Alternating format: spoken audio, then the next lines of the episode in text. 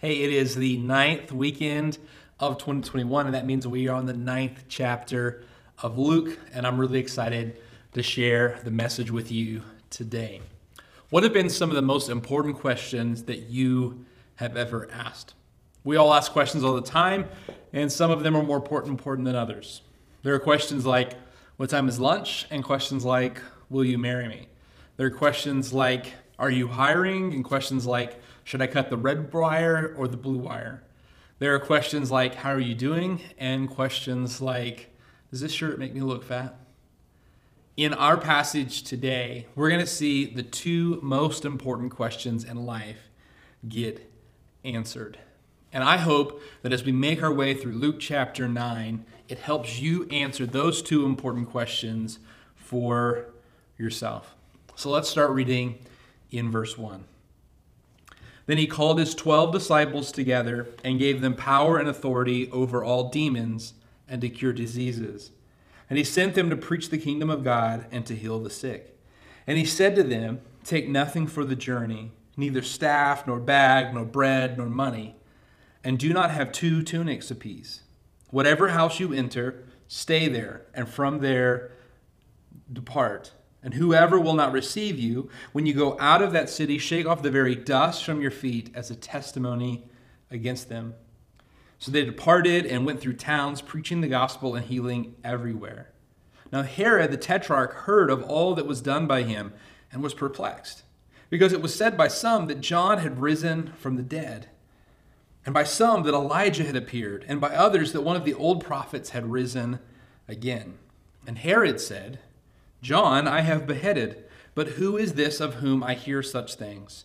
So he sought to see him. And the apostles, when they had returned, told him all that they had done. Then he took them and went aside privately to a deserted place belonging to the city called Bethsaida.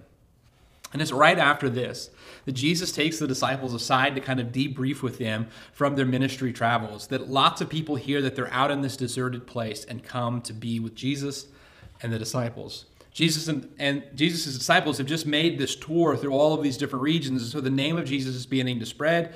And so the Bible tells us that 5,000 families, 5,000 men plus women and children come out to where Jesus is. And they're all there listening to Jesus and they're hungry and there's nothing to eat. And Jesus feeds 5,000 people with just one little boy's lunch. And then what happens next, which will be our key text, happens as Jesus is discussing with the disciples in verse 18.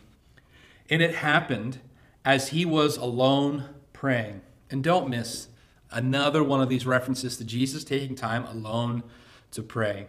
That as he was alone praying, his disciples joined him, and he asked them, saying, Who do the crowds say that I am? So they answered and said, John the Baptist, but some say Elijah and others say that you're one of the old prophets who has risen again. And he said to them, But who do you say that I am? And Peter answered and said, The Christ of God. And he strictly warned and commanded them to tell this to no one, saying, The Son of Man must suffer many things and be rejected by the elders and the chief priests and the scribes, and be killed and raised the third day. And then he said to them all, if anyone desires to come after me, let him deny himself and take up his cross daily and follow me. For whoever desires to save his life will lose it, but whoever loses his life for my sake will save it. For what profit is it to a man if he gains the whole world and himself destroyed or lost? For whoever is ashamed of me and my words, of him the Son of Man will be ashamed when he comes in his own glory and in his Father's and of the holy angels. But I tell you truly that there are some standing here who shall not taste death till they see the kingdom of God. Now, if you have attended Faith Church for a while, you know that this moment, this passage, where Jesus is interacting with the disciples and he asks them, Who do people say that I am, and who do you say that I am? That this is an important passage to our church. That we have taken the scripture in Matthew 16, where Jesus has this conversation and his answer to them, and he tells them that this is the bedrock truth that he will build his church upon. And he says, and the gates of hell will not prevail against it. And we've used that verse of scripture a lot here at Faith Church. And Luke tells us the same story with just a few different details. Whereas Matthew gives us this prophecy that Jesus foretells about the resiliency of the church, that the gates of hell will not prevail against it, Luke doesn't give us that prophecy, but what Luke gives us instead is a demonstration of that prophecy. Imagine if Matthew set before us this concept of a powerful pickup truck. It's a drawing, it's a sketch, and he tells us that it'll be incredibly strong and powerful in adverse circumstances. And then Luke doesn't show us a concept, but rather, Luke shows us that concept in fruition, in real life. He shows us the demonstration of the pickup truck's power, and then he pops the head, pops the hood, and shows us how it has as much power as it does. That is what we have here in Luke chapter 9. Luke shows us the resiliency of the church, and he shows us how the church develops such resiliency. Here in this passage, we have a demonstration of the fact that the forces of evil are unable to stop the movement of Jesus. The forces of evil are unable to stop the movement of Jesus. Luke doesn't give us all the details about John the Baptist's death, but he does mention that Herod beheaded him or had him killed. Now, John the Baptist was originally thrown in jail because he preached against Herod's uh, sinfulness. Herod had all kinds of power, and his power led him to do whatever it was that he wanted sexually. Any woman he wanted to take as a wife, he would take, including the wife of his brother, Philip. And so Herod had taken Philip's wife as his wife. And Herodias, Philip's wife, who then Herod took, was actually their niece. It was the granddaughter of their father, the king before Herod. And so Philip was married to his niece, and then Herod took his niece from Philip and married him her himself. Is kind of a whole mess. Now Herod doesn't put John the Baptist to death because he's kind of afraid of him. But Herod's wife, who used to be his sister-in-law and his niece, she wants him dead. And so she sends her daughter, Herod's stepdaughter, and his great niece to dance before the king. And it's the king's birthday, and he's got a party of friends there, and his stepdaughter slash niece slash great niece is dancing in front of them, and he is so aroused that he promises to give her anything that she wants. And so she asks for, instructed by her mother, she asks for the head of John the Baptist on a platter. And so Herod, because he's made this promise, this vow in front of his friends, he presents the head of John the Baptist to her. Now, this has happened. And then, after killing John the Baptist, the movement that he started, the movement that he introduced, the movement that he came as the forerunner for, it didn't die. But rather, the movement that John the Baptist started begins to multiply what happens is that Herod starts to hear of reports of ministry like John the Baptist happening in all of these other places. So much so, it's so similar that people are saying John the Baptist must have risen from the dead. John the Baptist must be still alive. And Herod's going, I know that I killed this guy, so who is this?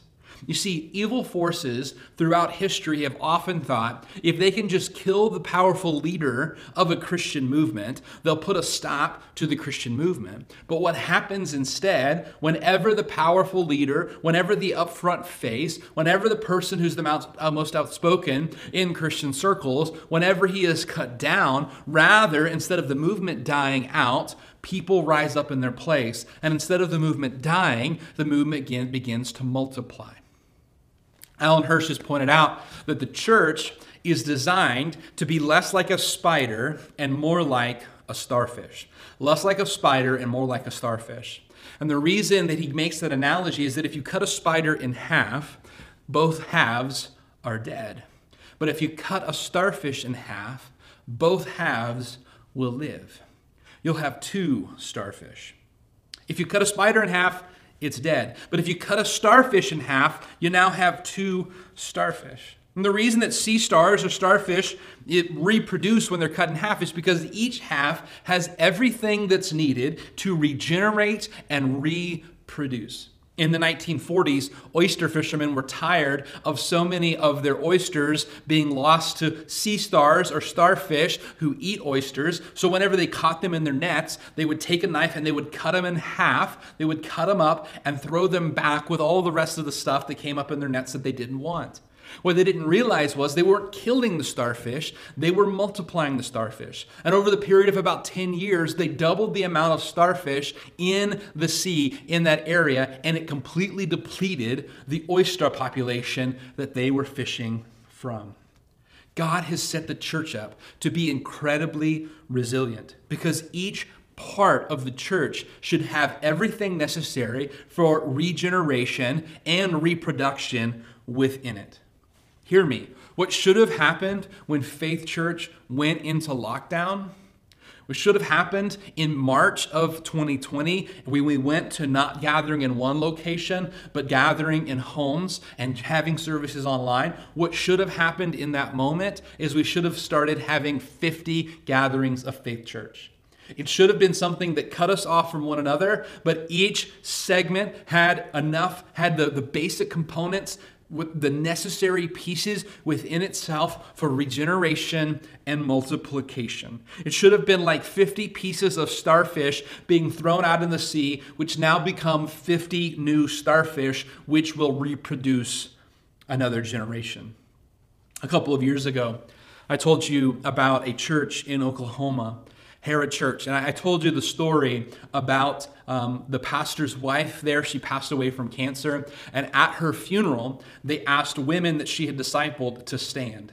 And so the women that she had personally discipled stood. And they asked them to remain standing. And they said, Now, if you have been discipled by one of the women that are currently standing, would you stand? And they asked them to stay standing. And they said, If you have been discipled by any of the women now standing, would you stand? And on the third generation of discipleship, there were over 100 women that had been influenced, been discipled by her, or discipled by someone that she discipled, or discipled by someone that was discipled by someone that she discipled. And there were over 100 women, and it was, it was the fulfillment of Jesus' parable that some bring forth a hundredfold. Now, I told you that story years ago to, to demonstrate what my hope, my passion, my desire for Faith Church to be, for us to be this disciple making movement. And I want you to see that, that that not only gave them the opportunity to reproduce, it also made them incredibly resilient. Because Herod Church went into quarantine just like we did in the spring of 2020. But then I saw and was surprised to, to see that they were going into quarantine again in the fall of 2020. And it wasn't because there had been an outbreak of COVID 19 in their church, but rather they were going back to meeting in homes in the fall, not because of COVID concerns, not because of government mandates, but rather because they had seen so much growth and so many gospel conversations take place in the spring. When their church was separated, it was separated like pieces of starfish, and it was a strategic move to do it again in the fall. What should have happened for Faith Church is we should have been like starfish severed from one another that regenerated and reproduced. Because when that is the, the heartbeat of the church, the gates of hell will not prevail against it. When the church is truly built upon the fact that Jesus Christ is the Son of God, the gates of hell, the powerful forces of evil, can have no effect against the church, cannot hinder or slow down the movement of the church.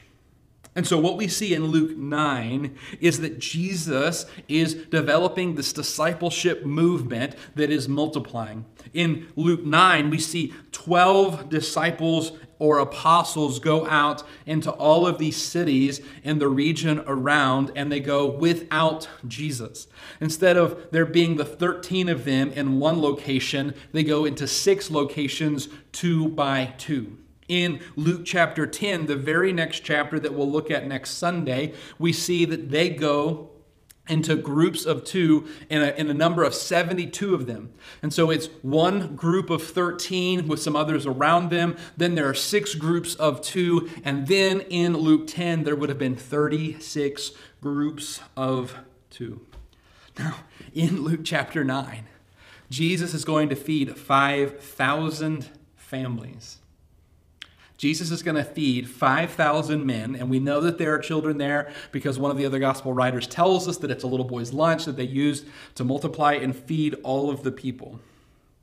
So, most likely, there's between 20 and 30,000 people at this event, enough to fill Roberts Stadium, enough to fill the Ford Center. There's that many people at this moment where Jesus feeds the thousands. But this is the last that we hear of this group. This is the last we hear of this large gathering of people. Because what Luke is focused on is not the huge crowd of thousands, but rather he's focused on the movement of about a hundred disciples. You see, there were large crowds that enjoyed Jesus' teaching and they enjoyed the food that he provided for them. But the group that would make the difference, the group that would reach Luke one day, the group that would start the church, was not 25,000 people in a crowd, but rather 100 disciples in a movement. And hear me, 100 disciples is much more powerful than a crowd of thousands. A movement is more powerful than a mega gathering. And what we need in this day and age is not bigger and bigger crowds, but rather what we need in this day and age is exactly what they needed then and exactly what Jesus developed then. He developed a core of committed, movement making disciples. So, how is it that the church is resilient like this? How is it that this core of disciples would go through all of the adversity and difficulty ahead? How is it that they would face persecution and death and the movement continue to multiply again and again? How did they become starfish? It's because they answered those two most important questions that I referenced earlier. What we see in this passage of Scripture is the two most important questions are answered. The first question is not where Jesus says, Who do the crowds say that I am? but rather when Jesus says, Who do you say that I am? Now, Jesus asked them, What do the crowds say about me? And the crowds had a lot of opinions about Jesus. Some of them thought he was John the Baptist. Some of them thought that he was endued with the spirit of John the Baptist. Some of them thought that he was Elijah or some other great prophet.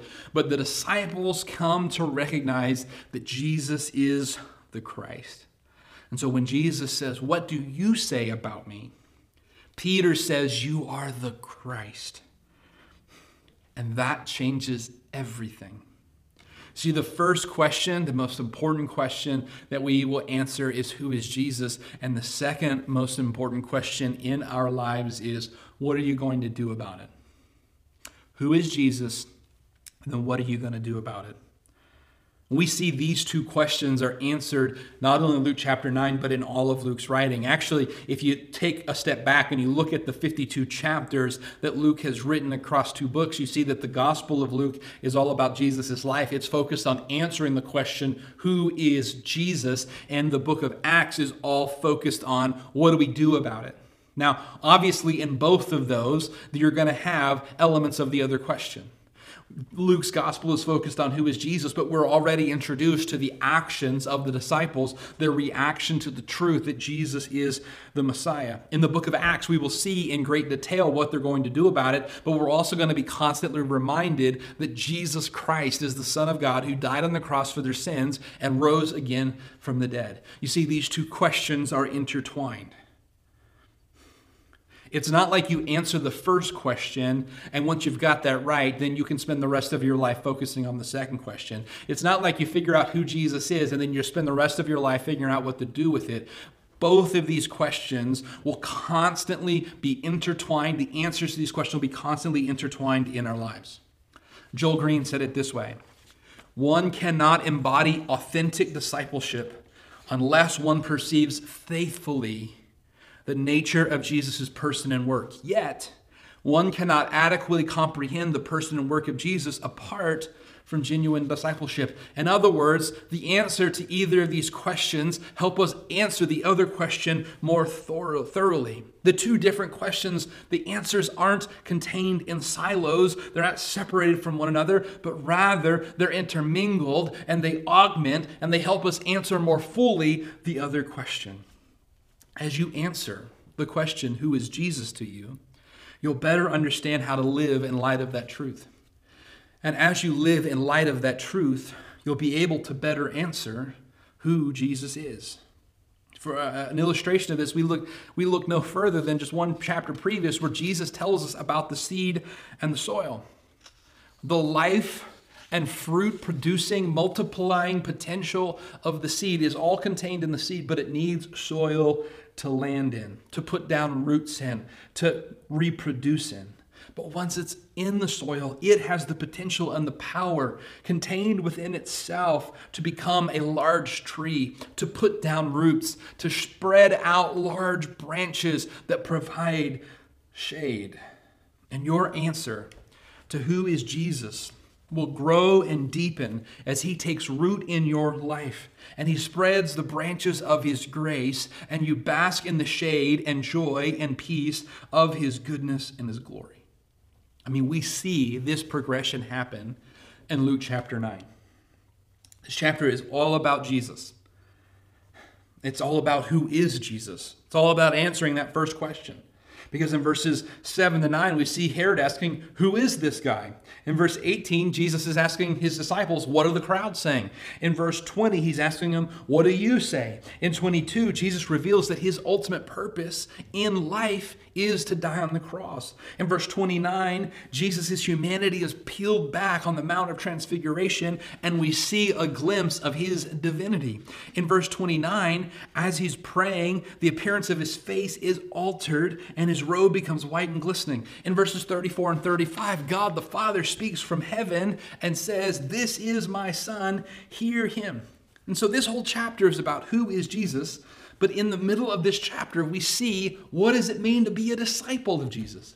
What does it mean to live in light of the fact that Jesus is the Son of God? The disciples show up in verse 1 and verse 10, verse 12, verse 14, verse 18, verse 40, and verse 43. Disciples are mentioned by name in verse 20, 28, 32, 33, and 49. All 12 of the disciples, who are also apostles, were sent out to do the kingdom work in the name of Jesus.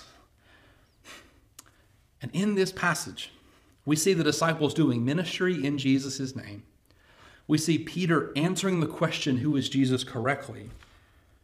But we also see the, the disciples making a real mess of things.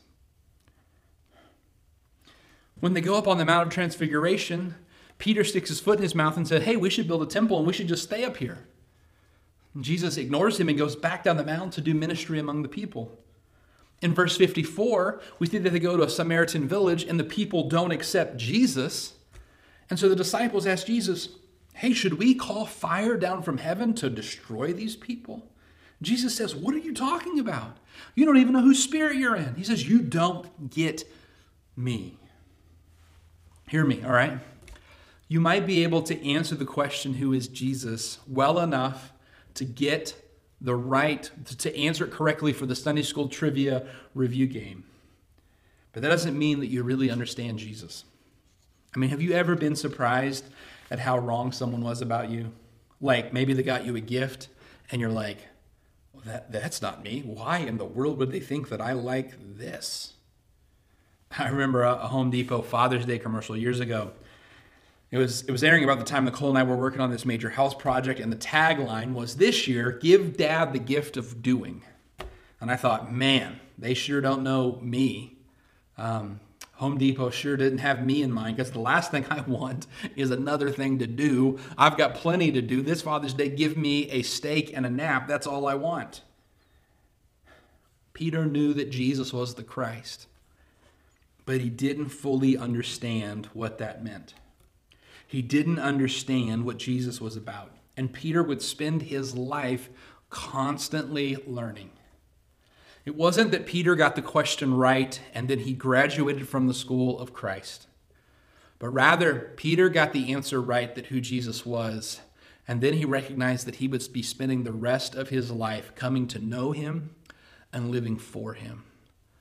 Who is Jesus and what are you going to do about it? Jesus is the Son of God. And what you're going to do about it is spend the rest of your life pursuing Him and coming to know Him. I'm afraid that we've become complacent with just knowing enough about Jesus to get by. I'm afraid that we have been duped into thinking that as long as we can answer the first question correctly, that we're good. That in heaven, at the pearly gates, there's a one question theology test, and as long as we get it right, we get to go in. I'm afraid that we'd really like for discipleship to just be scheduled for us, programmed for us, offered for us. And we'd really like for it to be on a convenient basis for our busy schedule because things are just crazy right now. Can I just tell you? Jesus is the Son of God, and that should change everything. Jesus is the Son of God, and what you do about that should not fit into wherever it is convenient for you. It should change everything about your life. Because if it's true, it changes everything. And as it changes everything, you'll come to see just how profound and true it is and how it's deeper and more beautiful than you can ever imagine. Listen, if you are waiting for things to become more convenient to follow Jesus, it will never be convenient. If you're waiting for things to calm down before you follow and serve Jesus, they will never calm down. I want you to look at the final verses of chapter 9. Verse 59 of Luke 9 says this Then he said to another, Follow me. But he said, Lord, let me first go and bury my father. And Jesus said to him, Let the, bed, let the dead bury their own dead, but you go and preach the kingdom of God. And another also said, Lord, I will follow you, but first let me go and bid them farewell who are at my house. Jesus said to them, No one, having put his hand to the plow and looking back, is fit for the kingdom of God. And hearing that, it might sound really extreme. Jesus won't let this man go and bury his father. Now, most likely it doesn't mean that this guy was dead and they needed to put him in the ground, but rather this man is saying, Listen, I've got things to take care of, and once my father passes away in the years ahead, then I'll be free to do whatever it is I want. We got plenty of time, right, Jesus? This man who's saying, Let me go bid them farewell that are at my house. He's saying, Jesus, this is not a good time for me. I got a lot going on at my house right now. If you'll just let me go and get those people out of my house, or maybe send my kids off, or whatever it was, it's just not a good time right now. And Jesus said, Anyone who puts their hand to the plow and looks back is not fit for the kingdom of God. What Jesus is saying is that following him should be so important that everything else reorganizes around that instead of following Jesus, fitting in where there's a gap in what's already going on. G.K. Chesterton said, Christianity, Christianity has not so much been tried and found wanting, but rather it has been found difficult and left untried. The truth is, is that we are not resilient disciples, and we do not know more of who Jesus is because we found it hard to set everything else aside. There is a reason that Jesus said, If anyone wants to follow me, let him deny himself or let him set aside his selfish ambitions and desires and follow me. Dietrich Bonhoeffer was, um, he was a man of, of means. He came from a family that was pretty wealthy. He was a professor. Um, and he walked away from all of that and founded the Confessing Church because he became so sick at the way the church in Germany was compromising to Hitler, becoming state churches, signing off on some of his actions. He just couldn't stomach it anymore. And so he left the church and the school where he was serving, and he goes out and he starts this small gathering called Finkenwald, and it's this community of people living together in Christian community.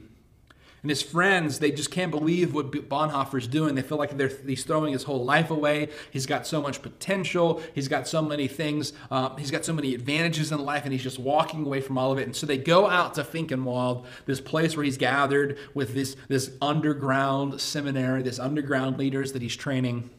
And they go out there to try to convince him to not throw his life away. And, and Bonhoeffer doesn't say anything. He just listens to what they have to say, and he, and he invites them to come with him across the lake on a boat. And so he rows across this lake, and on the other side of the lake, there's this hill, and he takes them on this hike to the top of the hill. And at the top of the hill, you can see a camp where SS troops and Hitler youth are being trained. And Hitler points out this camp, or Bonhoeffer points out this Hitler camp to those that are with him. And then he points back at Finkenwald and he says, This must be stronger than that. This must be stronger than that.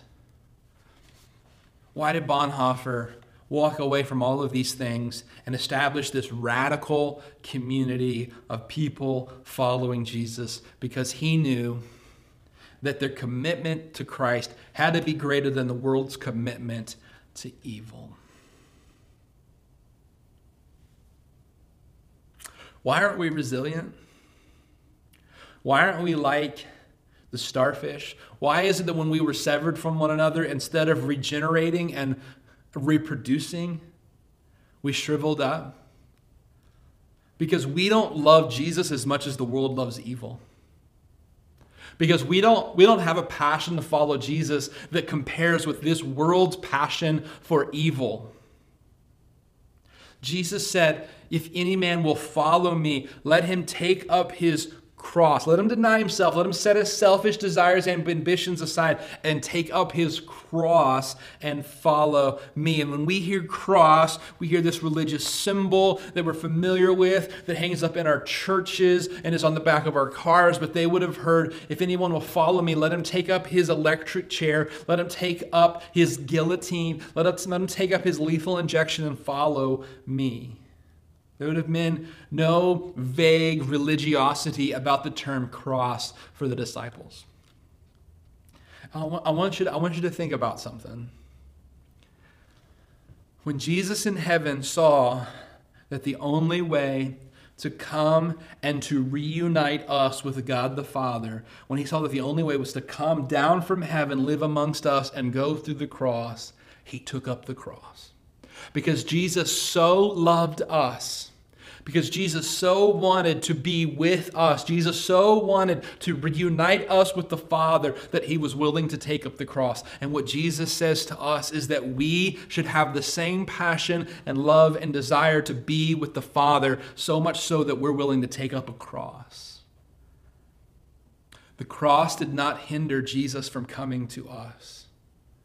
But you and I are so often hindered from coming to Jesus and literally following him, being with him, being in his presence, spending time with him by inconveniences. This will only be stronger than that if we are passionately following Jesus if we believe that Jesus is the Son of God and we desire to be with Him so strongly that we will deny all other things and take up our cross and follow Him, then within each one of us there will be this gospel resiliency and also there will be within each one of us all of the necessary components for regeneration and replication, reproduction. How was this movement of a hundred people able to change the world because it was a movement of a hundred people who denied themselves and took up the cross. That's where we must get to. Father, I beg you that we would be people who want you enough that we would be willing to take up the cross and follow you. Lord, that we would be willing to deny all other things, that there would be nothing, not even death, that would hold us back from being with you. God, that we would have this desire to be with you. Lord, I pray that we would answer the two questions who you are and what are we going to do about it? And that it would change our lives. We pray this in the name of Jesus. Amen.